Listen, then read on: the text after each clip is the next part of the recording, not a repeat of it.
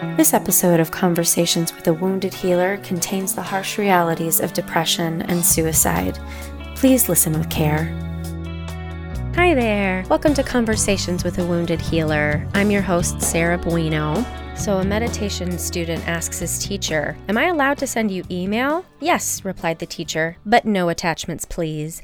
But um bum Haha, just wanted to give you a little joke at the beginning of this commercial for Scott Tusa's Coming to Chicago. I've told you about it before, but I'll tell you again. Friday, October 26th from 6 to 8 p.m., there'll be a Dharma talk with a $20 suggested donation. And then on Saturday, October 27th, a half day meditation intensive for 75 bucks or 95 bucks if you want CEU. So please visit my website at www.headhearttherapy.com and you can find more information to purchase tickets and hopefully you can join us that weekend. So again, that is October 26th and 27th. 27th. We look forward to seeing you. Today's guest is a good friend of mine who I met through my therapist. I seem to meet a lot of wonderful people uh, who are six degrees separated from Susan Lipschutz. So, Versanet Blackman Bosia, she says she is passionate, creative, and a visionary with scrappy resilience. Her life's motto is A broken wing doesn't mean that you can't fly. So, please enjoy my interview with Versanet. Hi, Versanet. Hey, Sarah. How are you? I'm a little crazy right now, but that's okay. What's Girl, new? Crazy. right? I mean, who says who says they're fine or good anymore? They're liars. Uh totally. Like I definitely don't. I used to go out of my way to say I'm good. I'm great. Yeah. Right? Yeah, yeah. If, if you're actually fine or good, you're not paying attention because there's a lot of shit going on. There's a lot of shit going on right now, and it freaks me out so much. I'm like, how do you jumble all of that into one word that sums up how you're doing in a moment? Crazy. I can't really do it. Crazy. Yeah. Right? Yeah. Yeah. Because yeah. crazy's not bad. It's not. it's just truth. That's all it is.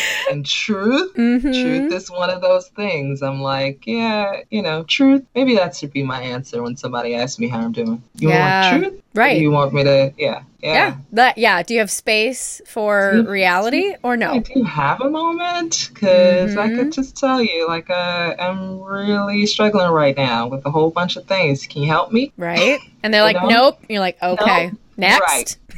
Right.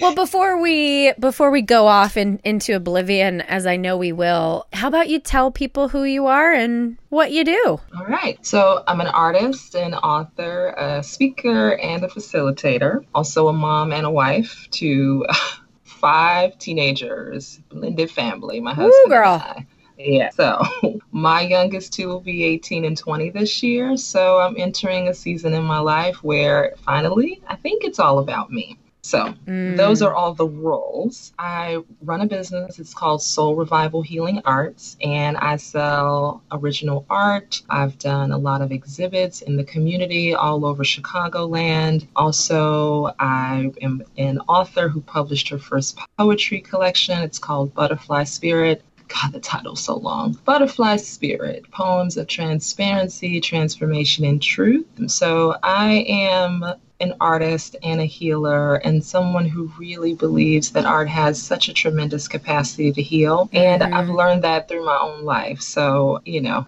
that's who I am and what I do on so many levels. And I mean, I've got a lot of titles. I'm also a licensed massage therapist. So I'm, look, I'm an everyday medicine woman. braving the world Yay! right now. Yay! Yay! Yeah. So could you if it's possible because you you mm-hmm. are so many things at the same time and everything sounds like it's kind of coming to an apex for you now. But can you kind of weave for us what your journey was and how you arrived here? Absolutely. So, I was born a creative girl way back in the 70s. I always had so much imagination. I think I had way more imagination than anything else. It was having that active imagination, being surrounded by books and creativity. My dad was an artist, first artist I ever met, actually, completely gifted on so many levels. He could draw, he could sing, I mean, he could mm. dance. And my mom was also pretty creative. She's got a real nurturing spirit. She made sure that we had all the books in the house. So I was the kid who spent my free time hanging out on the couch looking up at the ceiling, pretending that the ceiling was actually the floor. all right. Books yeah, I read books from Time magazine to encyclopedia. I was always drawing and I was always dreaming. And so I'm a nature lover and artist and creative. And it took me until I was in my late 30s to actually realize that I am an artist. It's okay mm. to give myself that title. And I'd spent a lot of time in service jobs, basically from customer service to retail. I mean, I've worked pretty much everywhere and I've gone to a lot of schools. And the things I was most drawn to were psychology. I'm mm-hmm. so fascinated by people's behavior and why we do what we do. Definitely a philosophy geek.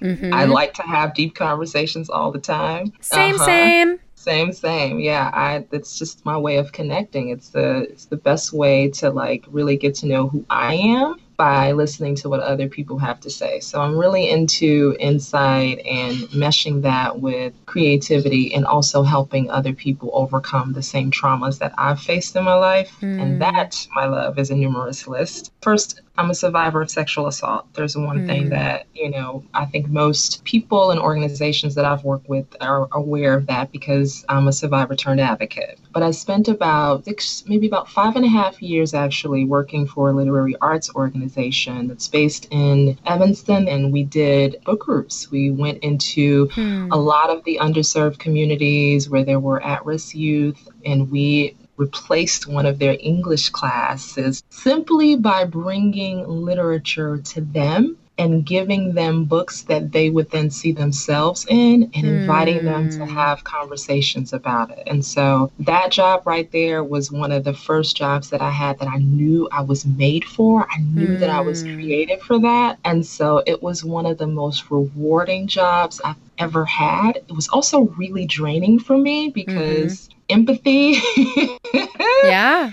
Yeah, empathy is one of my it's one of my top five strengths on the strengths finder. So being in those classrooms with those youth, I mean it was young men and women between the ages of as young as 11 all the way to like 20, 22. And so going in there armed with a book, a poetry prompt, some art, and just being willing to have authentic and honest conversations with them and asking them what they think was the thing that reminded me that, oh, I'm actually the grown up version of these teenagers from Chicago right. surviving mm. trauma, and we need each other. So mm. that was my journey. That was the first job that I had. And I learned so much about how a nonprofit works and fundraising. And when you're wanting to do great work in the community, you got to have a team. So from there, I actually left a couple of years ago and started my own business. That's where I'm at.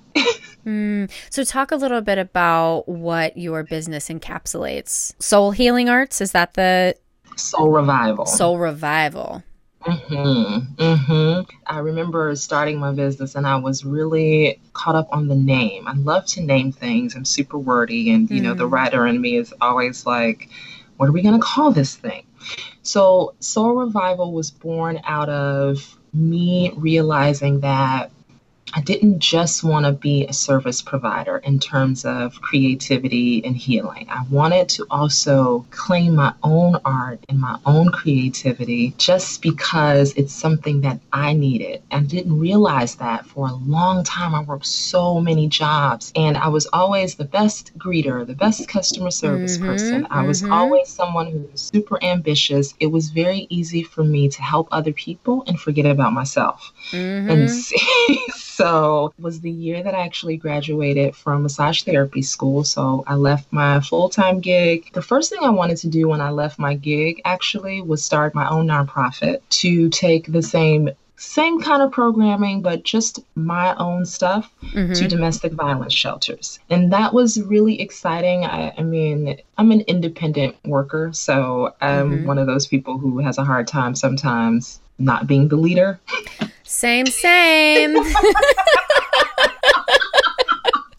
I forgot I how much we're sisters. yes. Oh I forgot. I know, right? I'm like, oh my mm-hmm. God. Okay, so I'm bossy, you know, and I take initiative. I'm like, right. so this is the problem. Who's going to mm-hmm. do something? Okay, I'm doing it. Yep. So that's what I did. I, I like jumped out of a full time job and I knew that I'd already created so many connections that I could do exactly what I wanted to do, but I needed help. But let me tell you, I was quickly worn out by all the things that go into a nonprofit from fundraising yeah. and all the administrative stuff. And I was like, okay, I have no money now. I'm yep. unemployed technically. How am I actually going to start a nonprofit? It's a little, yeah, it's too much for me. And so it was during that sort of intersection where I just, I was like, okay, so I do want to help people, nonprofit. That's a complicated way for me because you're always going to be subjected to funding. Yep. And I was like, why am I not, you know, and I've had a lot of great mentor women in my life who just they would say to me, okay, so you know, if you do a nonprofit at best, you're only going to be making this much, and you're going to spend a lot of time making friends with people, and you may not always like them, but you. And I was like, ah, mm-hmm. I'm way too. Look, I'm just, I'm pretty. I'm a direct communicator, so I'm like, yeah,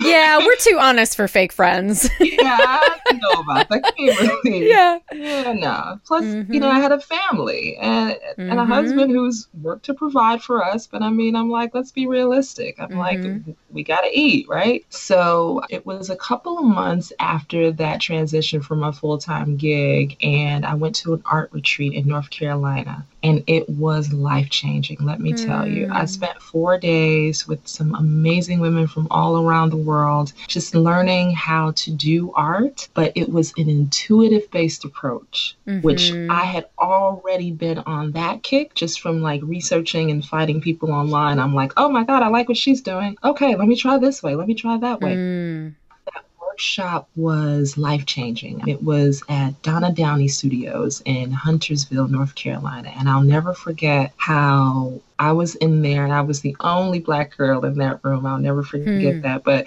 we would all gather together and have food and we would chat over art. And you know how it is. Anytime you're doing anything creative, you're like, let me see what you're making. All mm-hmm. right, let me mm-hmm. see what you're making.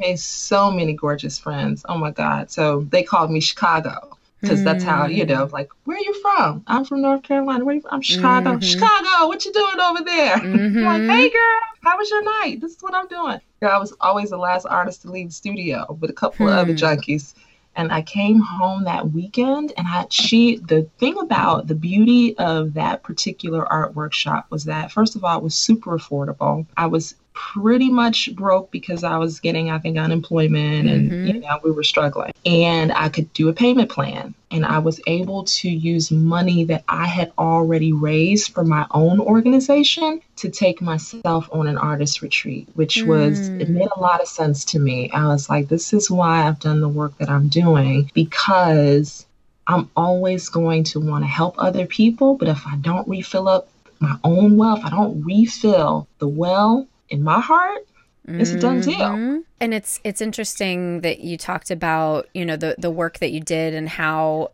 because you're so empathetic, mm-hmm. it was mm-hmm. hard. And I was in Canada over this past weekend spending time with Gabor Mate, and he talked about compassion fatigue is not mm-hmm. because we've been giving too much compassion to others, it's because we've not been giving enough compassion to ourselves. So, so, so true. Oh, that's yeah. one of those things that's just like, oh, yes. Yeah. It's spot on. I really came away this weekend from this whole thing recognizing that you know sometimes i feel self-conscious about the the amount of self-care and and healing work that I do for myself but when I came away this weekend I was like no it's because I do that that then I'm able to share with other people and my my journey has to be the most important, not because, you know, my clients are less important than me or my staff is less important than me, but I cannot be the best version of myself. I cannot be a healer, a helper, a therapist, a mentor, a boss, unless I am working towards my best self. Yep.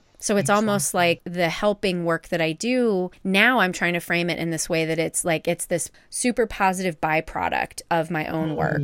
Mm. Mm-hmm. Mm-hmm. I mean, the thing about when I think about a super positive byproduct, it's so, you know, it's so hard for me to um, to just think of the work that we do in in those in those frame in a frame that way because it's like what we put out into the world is good because it's not always positive. And yeah, that's mm-hmm. the, you know, that has been so hard for me to embrace. But I think art was the one thing that really helped me to embrace that because mm. it was the place where I could always go and just start putting some paint down. You know, I would scribble my anger out or whatever issues I was dealing with in my life. Mm. At that time, I was like, you know what? I don't know what else to do. Go make something. Mm-hmm. You know, let me write in my journal, let me scribble. And these are things that always bring us back to the center and the whys of our work. So mm-hmm. we are always bringing out the most positive byproducts. I think without even, I think it's intentional, but it's, it also feels unintentional sometimes too for yeah. me in my journey. Yeah, yeah. I, it's the honesty. it's the honesty part that's like, you know, I'm, I'm pretty authentic, but I'm also super transparent. Right. Right. it's hard for me to to fake when uh, totally know, who I am. So uh, yeah. yeah, and I just I just can't. And you know, as you're talking, I'm I'm thinking, you know, the I think as we have done our own healing work, at least for me, and what I'm also kind of hearing in your story as well, is that, you know, the, the path was already laid out. And I'm not saying like, oh, God, you know, God has a plan for us and we're supposed to do everything that God says. Not like that. No. But, yeah. but because we have begun to align with our higher selves, our true nature, the path just kind of falls into place. And, and I say that recognizing that it might sound like, oh, life's easy at that point. And I don't think that it's easy, but I think there is an ease to knowing which way I'm supposed to go. So I don't know if you if you resonate with that. Very much so. That's the only ease that I yeah. ever lean into. And, you know, I do feel like there is a plan that God has specifically for me. Mm-hmm. I do feel like I know exactly what my purpose is. And it is rooted in spirituality, though. Mm-hmm. I mean, I, mm-hmm. I, grew up, and you can relate. We we talked about this. Yeah. as we were singing This Little Light of Mine at, in. Mm Todos Santos. Is that right? Toto Santos, yeah. Yeah. And so it's like when you grow up in an uber religious family, you have to make really hard decisions about what religion is going to mean for you. And grew up in a Baptist church, Southern, well, it's a missionary Baptist church in Chicago. It's over 106, 106 years old this year, actually. And so, you know, it's that's a family tradition. But there's at some point I realized I'm like, okay, I think that what I think God says is a little different because this feels like judgment right? and and that makes me feel like I'm bad. You know, right. I was really young understanding that. I was super young getting that part. Mm. And so mm. for me, I call that grace. You know, the grace to walk through so many traumatic events in your life, but also understand that there's look, there's the roots of the tree. yeah. And then there's the fruit of the tree. And right. so you can go back and like take the best versions of what you've already been taught and let that be the foundation. So I'm like, yeah, this is the vision that is for my life is very much rooted in a deep love and spirituality that isn't about, you know, separatism and you know i'm better than you and we've got the answer and you don't and you americans and you christians and you mm-hmm. i'm so mm-hmm. over that shit mm-hmm. I can't even, I'm like, well, you know what? Then the same God who loves me enough to understand that I'm, you know, I'm to use profanity. I'm like, uh, right? I'm like, I think, I think God already knows that about me. You're going to get angry sometimes. I don't think God gives a fuck what you know? I say as long as I say it with a happy heart, right? it's, it really does matter what's in your heart. That right. is so, so true that's where the whole soul revival that's where it was born i didn't even know what to i was trying to come up with all these super fancy names i was like maybe i should call it soul flower healing art and i was like you know whole why do i have to be a flower mm-hmm, mm-hmm. so soul revival it was a playlist that I had actually, the name of a playlist on mm. Spotify. And my best friend called me up one day and we had been talking. I was like, I don't know what I'm going to name my business. I'm doing art. I just got my license for massage. I want to help people. I'm going to do this. I just wrote my book, you know. And she's like, oh, don't overthink it. That's what she says yep. to me all the time. Don't overthink it. Yep. She knows me. I'm like, oh, I don't know. And then she called me one day and I said, Girl, I'm over here listening to my Soul Revival playlist. And she was like, That's the name of your business right there. Well, and the word revival to me, aside from the religious context of having a good old spiritual revival, um, I know. the, right? the other thing that conjures for me is the base word of it, which is revive. And if I think about those of us who have been through trauma and those of us who continue to reinvent ourselves, there is a revival and a revision, a revisiting of ourselves in different forms. And so I do think revival is a is a beautiful word to talk about healing work. It really is. And I was got a little complicated. I mean, my business was pretty much born in 2014 and then 2015 is when I was like, all right, how do I actually make a business and all the things. But there was a while where I wondered why I was the only artist who didn't name my business Versanet Blackman Bosia Art or something like that. And I've just, you know, I realized that, and this is a, it's a weird sort of thing the way I put a lot of work out into the world while understanding that it's not just about me, but whatever comes through that work will come through me. Mm-hmm. And absolutely, when you say revive in terms of like circling back and understanding that, mm-hmm. you know, you're gathering, you're always going to be gathering. Um, I mean, in terms of creativity, it's funny that a lot of people, especially adults, don't feel like they're creative at all. Right. You know? And I, I never felt that way. I'm like, um, like that's a shame. Sorry for you. yeah, I'm really sorry. Like, I'm sorry mm-hmm. you feel mm-hmm. that way. Like, how can I help you? You know, you can do. And we'll talk about. I used to write poetry. I used to make art, and I'm like, you know what? Mm-hmm.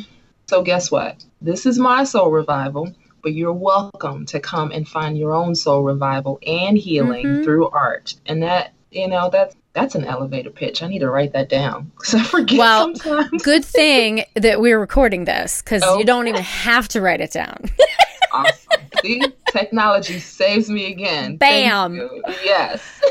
well, I'm I'm realizing as we go through this, I usually kind of at the beginning start talking about how I know the guest, and I didn't even do that with you. We just like launched into it. So, um, do you do you want to share a little bit about our our adventure in Mexico? Oh, of course. It's my favorite story actually from Mexico. So, the funny thing that really cracks me up sometimes is that um, because of our friends at Tribe, Carrie. Mm-hmm. I think she had invited me to something in Chicago, and I don't remember what it was, but it was it was an event, and I remember looking at your face on something, and I was like, Head Heart Therapy. Hmm. I love that title, and I think she's going to be one of my best friends.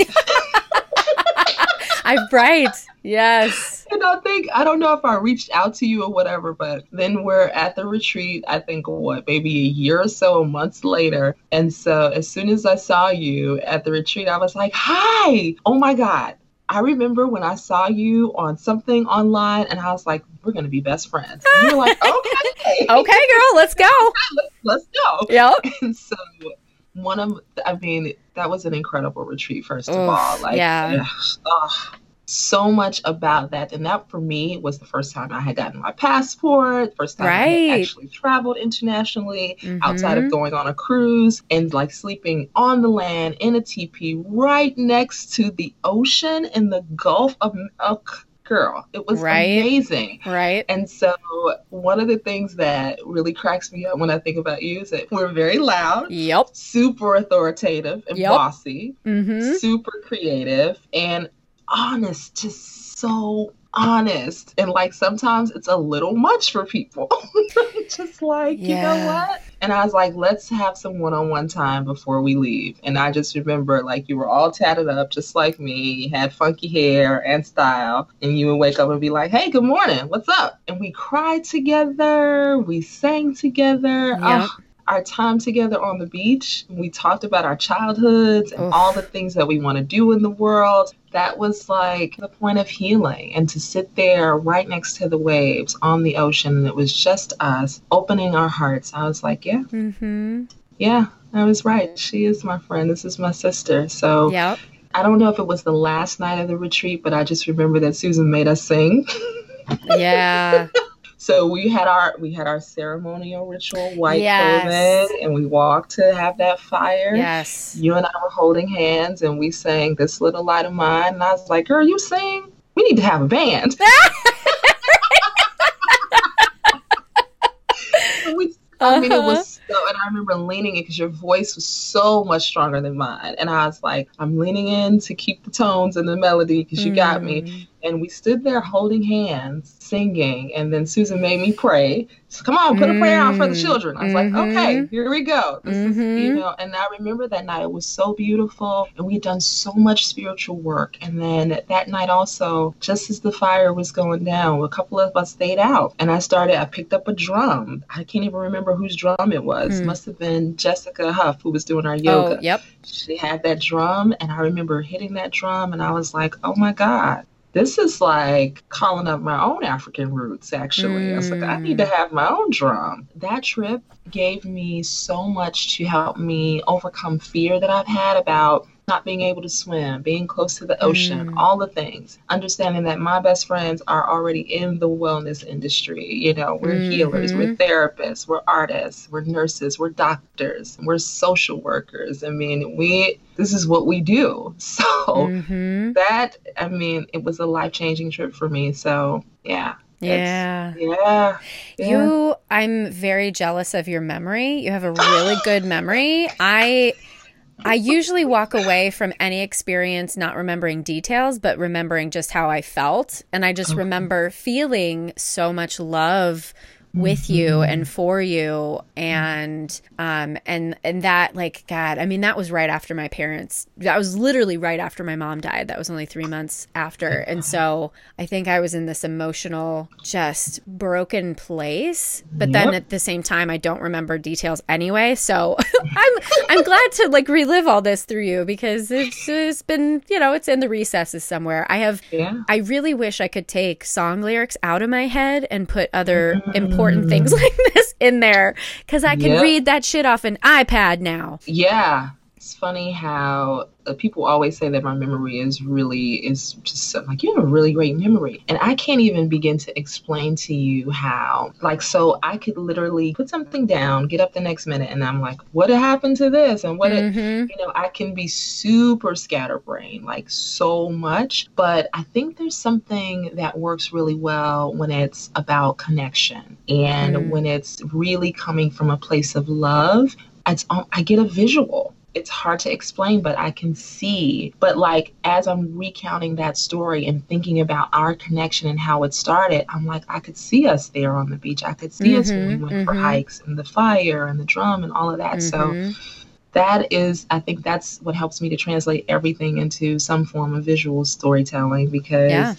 i'm a storyteller i'm always going to be telling stories so i mean song lyrics look i'm like do you want to start a band because like no, I'm trying to get lyrics out of my head.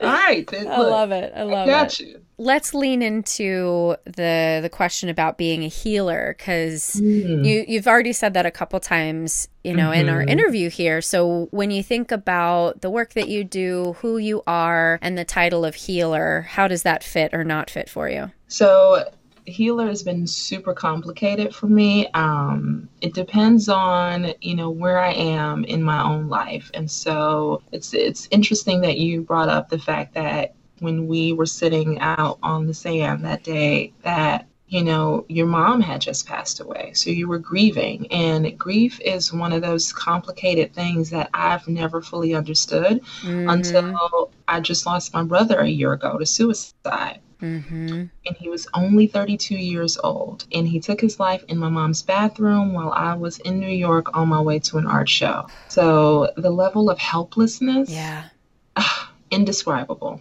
Indescribable. And so thinking about brokenness and also how how does a healer deal with brokenness? The only thing I've ever known, tell the truth about how you feel.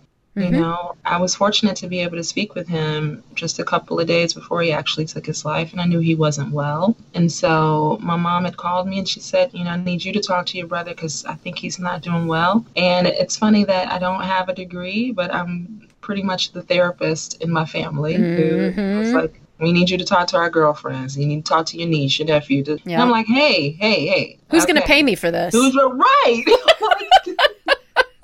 why? Like, why am I working for free if I've already survived the family? So, um, you know, one of the last things that I did last year in my business, and this is where I got stuck, was I released a collection called This is Grace. And it was all about me exploring my own grief and understanding that if anything is actually going to sustain me right now with all this pain and everything else I've already gone through, it has to be grace, you know, and not the kind of grace that I can give to myself or anybody else, but it's just, it's grace that'll sustain me until I get through this. So it's been complicated because that led to so many other domino effect things in my life. Like it literally, you know, I'm also lost my brother to suicide, had to circle back, take care of the family, raising, you know, five teenagers who like, Mhm.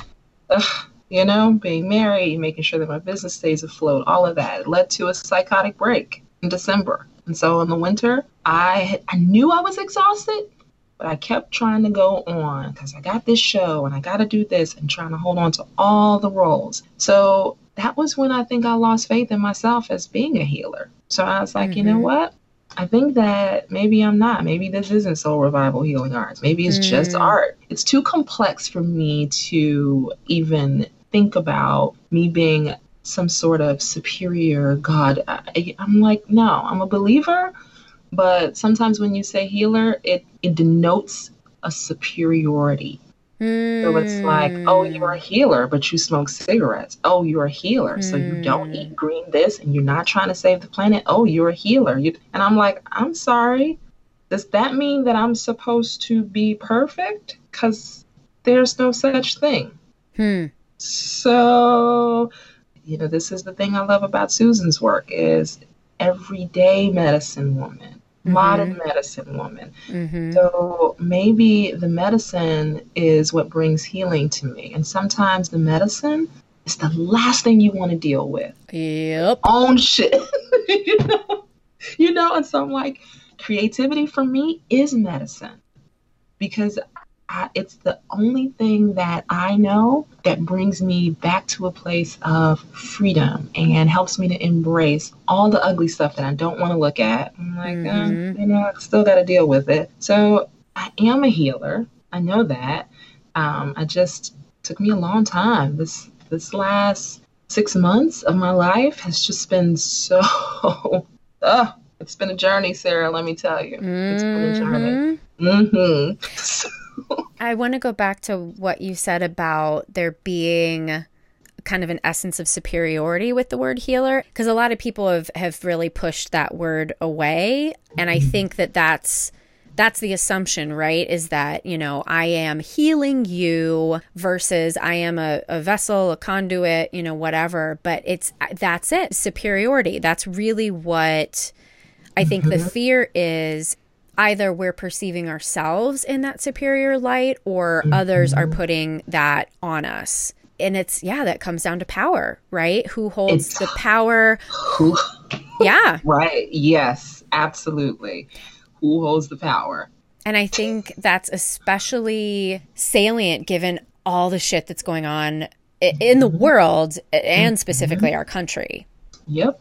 And what's funny is that I've always tried my best to shy away from politics Mhm. and religion in terms of any sort of debate or any difficult conversation hmm because I know it's a great entry point for offense. Yeah. And right. I'm like, uh, I don't know if you really want to know how I feel or how I think, and I'm not going to put Mhm. myself in a box. But ultimately, I learned, I've learned this the hard way. First of all, I actually am super interested in politics, Hmm. super interested in studying more about religion, world religion, and I actually love sports. So I've defied a lot of stereotypes What? by being myself. Yes, girl, I used to play basketball in, in grammar school. I didn't even remember that shit, which is so funny. I'm like, Wow. my memories. My mom had to remind me recently. She's like, "Remember I used to play basketball?" And I was like, "Oh my god, Huh. I forgot." And because you know, I get super jazzed when it's the playoff season. I'm like literally standing in front of the TV and acting like I'm on the team. Clearly not an athlete, but like I love sports actually. I've been looking at those three areas lately a lot and just wondering like what is the thing with power dynamics? Like what's really going on here? Mm-hmm. You know what my most basic answer is that this is a revelation I just had this morning. All boils down to money. Yeah. Unfortunately. For some people Which is power. I'm so conflicted on accepting that as it's really it trips me up every time. Because I'm like, is money power? Because I thought knowledge was power, and isn't wisdom like what you know? Well, true power. But mm. I think when we're talking about what's going on in the country in right the, now, country. Oh, it's yeah. fueled by fear and scarcity about not having enough resources, i.e., money. And if you have resources, i.e., money, you have the power in our society. And you and I, and I think probably everybody listening to this podcast agrees that that knowledge is power, connection is power, authenticity is power, but mm-hmm. that doesn't get us paid. And no, I find it increasingly hard to live the life that I want to live and and reconcile with the way everybody else is living their life. And yeah. I'm not, I don't want to be like us and them, right? Because no, I'm, I'm, trying to, but I think there's a large faction of people who are motivated mostly by success and money from a, you know, financial standpoint. And that's, I can't, I can't live I that way. I can't either. I can't. And it's using the word faction brings me right back to what I love most about Brene Brown is that she tells her story in such a way that is like it's her. It's her voice, it's her work, and that's it. And so, one of the things that really helped me understand what I was struggling with was to go back and like get. I'd already read Braving the Wilderness, but I went and, and yeah. downloaded it on Audible. Yeah. it's like factions. That's it from Divergent. We're factions.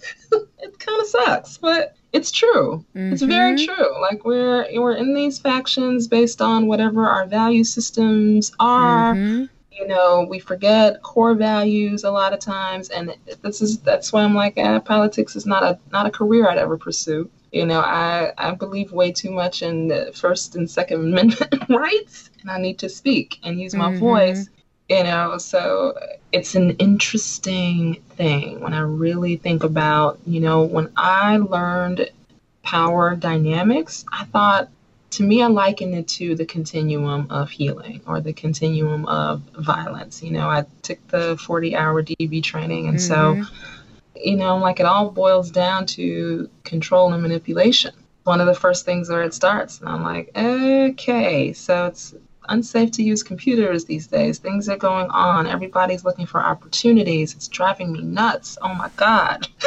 what am I going to do here? So, uh, eh, yeah, it's a it's an interesting thing when I think about how how do we how do us how do us healers how do we women who are you know, doing everything we can to give back to the communities that we know are struggling. How do we use our voices while at the same time mm-hmm. we're being told we're not good enough? You know, you and your feminist this and that, and, you know, this hashtag, this thing that, and I'm like, okay.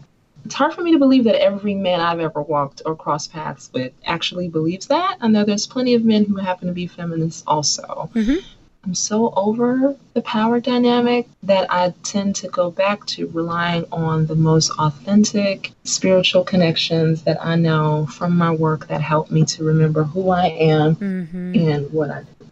So shifting from, you know, the the concept of healer and it sounds like you knew you were a healer on some level and then it felt like maybe there was some imposter going on and like no maybe i'm not a healer. Maybe that's just too hard. And then coming out the other side of it recognizing that you are in fact a healer and that you want to own that word and continue to, to spread that message. Absolutely. And you know, I think you already talked a lot about the wounded parts of yourself, right? Like oh, losing oh, yeah. losing your brother. Like I can't. We have lo- enough suicide in in our family, but it's been members of my family that were further away from me, and mm-hmm. and I can only. Yeah, I, I remember seeing that on Facebook, and my heart just broke into a trillion pieces. Yeah. Suicide is one of the things that I used to write poems about it when I was a teenager. And I think that's as far as I would ever allow it to go. but that doesn't mean I've never had a suicidal thought in my entire life. Mm-hmm. You know, I used to have these sort of thoughts of dread when I was younger. I was always worried. So when you talk about fear yeah. and scarcity, I'm like, that's exactly, you know, what I've already overcome in my life. I'm like, okay. I used to think things are so bad maybe it's just easier to be dead because this is like mm-hmm. really scary. Like I'm getting bullied mm-hmm. at school. There's violence in my house. There's so many things going on in my neighborhood, in my school. I'm, you know, there's racism. I mean, mm-hmm. dealing with all of that stuff. And I was like, maybe it'd be easier to be dead. And so for me yeah. to work so hard on my own, just working through my own trauma in the way that I have and to get to a place where, you know, my baby brother who's he's like he was 8 years younger than me and he was 32 last year. And so I'm like, he was so tired already. Yeah. Like he felt like he didn't have any other options. And yep. thank God I got to speak to him just a couple of days before he died because I said, hey, you know what? Ironic about Wounded Healer. I said, listen, it's your time. You can't help other people. You can't worry about your girlfriend and the drama and all the things you're going through. Babe, you got to focus on you. You got to be, you got to find healing for yourself. Mm you know, and he listened, but he listened with that same sort of pride and resistance and resentment that comes from being a, a younger brother to an older sister who doesn't play that shit. Right. so, right. So he'd be like, yeah, yeah, yeah, yeah, you know, and then mix that mm-hmm. with religion. He's like, yeah, in Jesus' name. And I'm like, okay, you can cool all that shit out right now because you don't have to do that with me. But he was it's a little spiritual bypassing too. I it think. just was a dark, dark place for him. And I think he allowed too many dark things to come in. Yeah.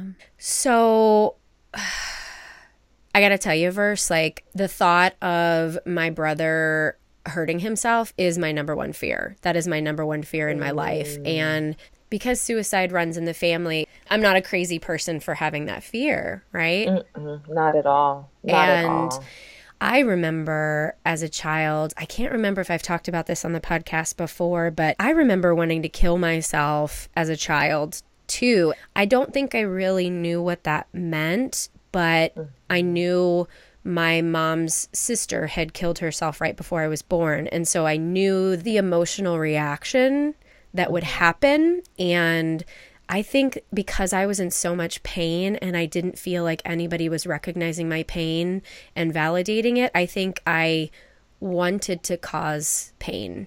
And I mm-hmm. this is I'm not necessarily I don't think that this was your brother's deal, but just just kind of reflecting on my own story. Yeah. Like yeah. a, a 5-year-old should not A should not know what suicide is and B should not feel that way you know? So like obviously something was going on in that house mm-hmm. that i was reacting to and i'm just glad i have moved beyond that place. You know I, it's interesting that we're having a conversation about being wounded healers and, and understanding. Like i i think there's something so fascinating about being five and having that sort of um, plate where you're the yeah. way you're looking at life in the world. It sounds it's so to me there's a maturity in that mm. that I can mm-hmm. totally connect to and identify and it makes me feel like we are usually the ones who are called to this path and this work because yeah. we're like we're like born old old souls you know what i mean yeah and, well we're like feeling it feeling it when nobody else is yeah yeah mm-hmm. yeah and and I can tell you for sure, you know, with my brother, I can definitely identify just with his personality and I mean he was, you know, my baby too. Yeah. I basically helped raise him. There is something about the way his personality was and his overall feeling and his place in the family that hmm. definitely mm. was always looking for validation and mm-hmm. was someone who would inflict pain if he didn't feel like he received that. Mm. And so wow. suicide right now is running rampant. And God, so right? It's right, it just God. It just really is. And like, just death period. that I feel like yeah. there's so yep. many like all of my friends' parents are dying or people are committing suicide. I say this not in a derogatory way, but there's some sort of cleansing right now that I think is happening. Mm-hmm. And I don't think that it's people that aren't supposed to be here, but I think that it's people who've done their work and mm-hmm. or we're not going to be part of the awakening of consciousness to kind of take this planet to the next level. And I, again, that's not a derogatory thing. Like, I don't want anyone to think that I'm like, well, it's like the purge, like, fuck these people. They, we didn't need them yeah. anyway. no, but no, I mean, who has the right to even say that? But right, right. Yeah, no, I, I, I get that. Um, I feel like there's definitely a planetary, universal, spiritual shift happening in the whole world. Mm-hmm. And I just feel like there's there's shifts happening and those are very mm-hmm. real. And I feel like there are some people whose journey has come to completion and then there's some yeah. who don't have anything to offer to the next part for themselves mm-hmm. or for anyone around them. And so mm-hmm. it feels very much like I'm choosing not to be a part of this anymore. I can right. definitely say with my brother, you know, he was tired. He, right. you know, was probably someone who was an undiagnosed mental illness. Mm-hmm. And by the mm-hmm. time we realized that it was just too late and he was yeah. Already at the brink of, you know, like he was already gone, already at the point of psychotic break. Mm. And and then there was so much anger and so much unresolved pain that he just had been carrying. Mm. And like I said, he played with the dark side a lot. Yeah. And I think that all of that, and you couple that with exhaustion and then feeling probably rejected and just not good enough. Yeah. All of that compounds and he re- he refused treatment when my mom mm. wanted to take him. She, you know, she asked me. I said, "I think you should definitely take him." He refused treatment, and so at that point, mm. what can you do? This is an adult who's saying, you know, very angrily, I might add, "No, I don't want that. That's not going to be for me. That's not for me. I don't want help." So. Yeah you know what I'm saying? What can yeah. you then do from that point? Mm-hmm. And that feels like from a spiritual place, there was a part of him who was opting out. And again, like, mm-hmm. I know that you're hearing what I'm saying, but I just kind of want to make sure that listeners understand that, that this is in no way a judgment. I think that for me, it's a way that I make sense of awful things happening is to give some sort of like reason to it that makes sense to me that makes me feel better and i don't care whether it's like right or wrong mm-hmm. but it's a way for me to be at peace with you know wonderful people leaving this earth for, in the way that i feel is maybe too early but for them clearly it was right on time yeah i mean i, I think that's fair i feel like it, we can only speak our own truth and i've yeah. had to I've had to come up with many different ways of dealing with this mm-hmm. loss. And I mean, yeah. I still am, you know, where I knew him very well, but there was parts of him that I did not know that I feel like I came to terms with in, you know, a way that I'm still recovering from. But yeah. grief takes a long while and it's only been a year. So, you know, I try yeah. to give myself some grace in that in that instance. And just speaking from the place of, you know, grieving for my parents, well, really, honestly, most of it has been grieving for myself mm-hmm. because there's been grief of, you know, what I didn't get. You know, it's been almost four years since my mom died, and her mm. her birthday is coming up, and I've been getting messages all over the place that I need to ask her for forgiveness. Mm. And I remember actually at the retreat in Mexico was the first time my heart embraced the idea of forgiving my parents and and believing that I am who I am because of them, not in spite of them. Mm. And so now 4 years later, I think it's time for me to ask for forgiveness for not being as graceful or kind as I could have been and and I've been very judgmental of my mom and, and just and it, it's all out of grief. It's all out of this desire for her to have been someone that i needed her to be. Mm-hmm. but that wasn't her journey on this earth. Like she has her own higher power and soul's path with that. And so yeah i don't really know what i'm going to do with that yet but i see susan on thursday so i'm going to ask her what i'm supposed to do. Good. That's what she's there for. That's so awesome first of all, I feel like we all grieve for selfish reasons, no matter what they yeah. are. Yeah. Grief is just, it's a very complex process. Yes. And it's definitely a process. And I mean, it it takes time, and I had no idea because, I mean, I lost my dad when I was 17, but like I Mm. did not shed a single tear at his funeral because I Hmm. was angry, Yeah. you know, and I was just like, you know, you never gave me enough anyway, and how dare Yeah. you leave me this young? And so over time in counseling and therapy, I had to really work through that and also forgive him. So I've totally been there. I understand how hard that is. And I used to, you know, write him letters. I mean, I'm it's something that I, you know, in every stage of my life, I feel like I have to revisit it. You know what I mean? There's Yes. a return. There's Yes. a there's Mhm. growing older and saying, okay, so in this part of my life, I wish you had you know, been here for this. And I mean, I mean, I have kids that he's never going to meet grandkids and he's never going to meet my husband or, you Yep. know, see the woman I've become. So I think there's stages to all of that stuff. So, I mean, I, I think that's awesome to realize, you know, I can grieve, but I can also realize it's for selfish reasons. And then the thing with suicide and my brother, it's been really surreal, honestly. I'm still Mhm. unpacking this and I really want to write about it and it's this is what's so terrifying is that I did not grieve properly when he passed away originally. Hmm. I went right into caretaker mode. Mm-hmm. So I was in New York and I was getting ready for a show there, and then he took his life and I had to come home. And I happened to call just to check in on him and them while it was happening, which is Mm. again really freaky you know i called and he's like in his the bathroom and it's really really shit. tragic and yeah and so you know i'm screaming through the phone and the, the police are there and i'm telling my Oh mom like get them you know get him out of the bathroom and just two days prior i had said to my mom you know you need to take him in for an assessment and let them see what's going on there's something i don't know what it is Yeah.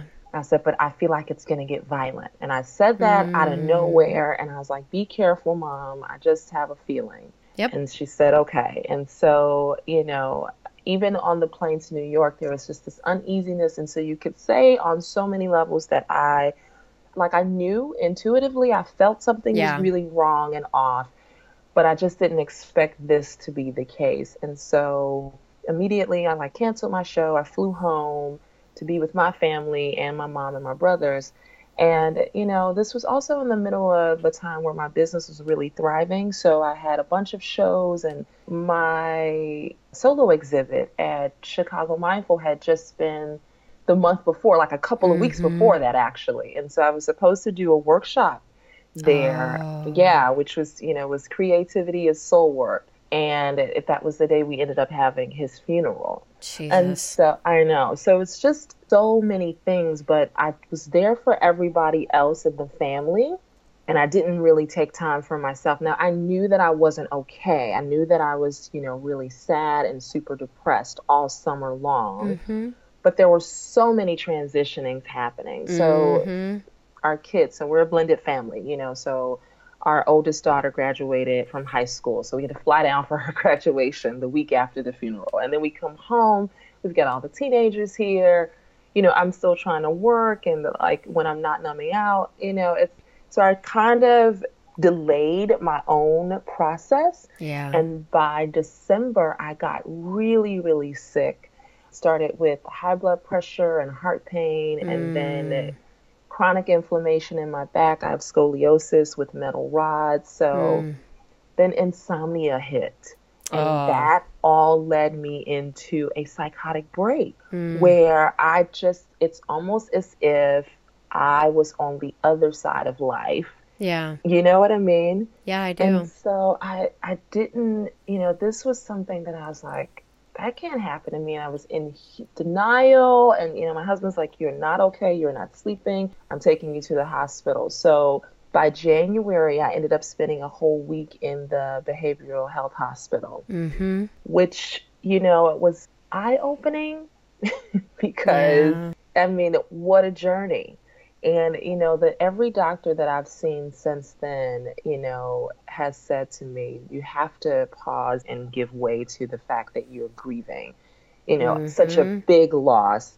and then there's exhaustion and then you mm-hmm. have kids and a business and all the things and so i've had to slow way down this year yeah which is just i'm learning a lot about myself but i didn't really know much about mental health i should say mm-hmm. from a personal perspective and mm-hmm. i'm like okay now i feel like I've walked on the inside of what my brother's chemical imbalance was. Mm-hmm. And thank God I have the tools, you know what I mean, to apply. But and that's the, not all. And the willingness to ask for help. I mean, that's that's what it is. That's mm-hmm. the big mm-hmm. difference that I hear. And I mean, you and I have talked before about our frustrations with the mental health system, mm-hmm. and and that it's mm-hmm. not it's not always as supportive. But it sounds like you took from it what you needed to create stabilization again? You know, the thing is, I'm sort of uh, different in that I hang out with therapists. Like my, a lot of my mm-hmm. friends are either psychotherapists, social mm-hmm. workers. Um, health and wellness practitioners, energy workers. So I've yep. got like a whole gamut of amazing people in my life who I can always say, listen, I need help on this, who really helped me to come back to myself. So, mm-hmm. I mean, I've I have been extremely fortunate, I have to say, because the system is broken and it's yeah. not an easy fix, but like no. you know, but but there's there's work that we do for ourselves and then we're also coming back to the table to see what we can then offer to other people. So so yeah. yay us, you know? Yeah. Seriously. Well, is there anything that we didn't talk about that you think you want to share with listeners today? Um, oh, yes. I am starting a soul revival wellness channel on YouTube. Oh, fun. yeah. So I really I love video and you know I love to talk. Um, hey. Um, so I would just invite people to, you know, go look that up on YouTube and subscribe. I'm to awesome. be doing weekly videos about all things, you know, health and wellness, mental, mental, emotional, and and of course lots of creativity and just some straight talk. So I'll be reading some poems and just talking about the journey. So awesome. Yeah, I'd love to have people follow me there as well. Okay, well I'll make sure mm-hmm. to get that link from you so we can post it with the airing of this podcast. Awesome sauce. Yeah. Well, verse, thank you, thank you, sister. Oh. Thank you. This is such a safe and cozy space. So, I mean, I absolutely adore you and you're so badass, and I feel mm. just honored to hmm. be in in kinship with you. Seriously. that feeling is mutual. Yay. I hope you enjoyed that interview with Versinette.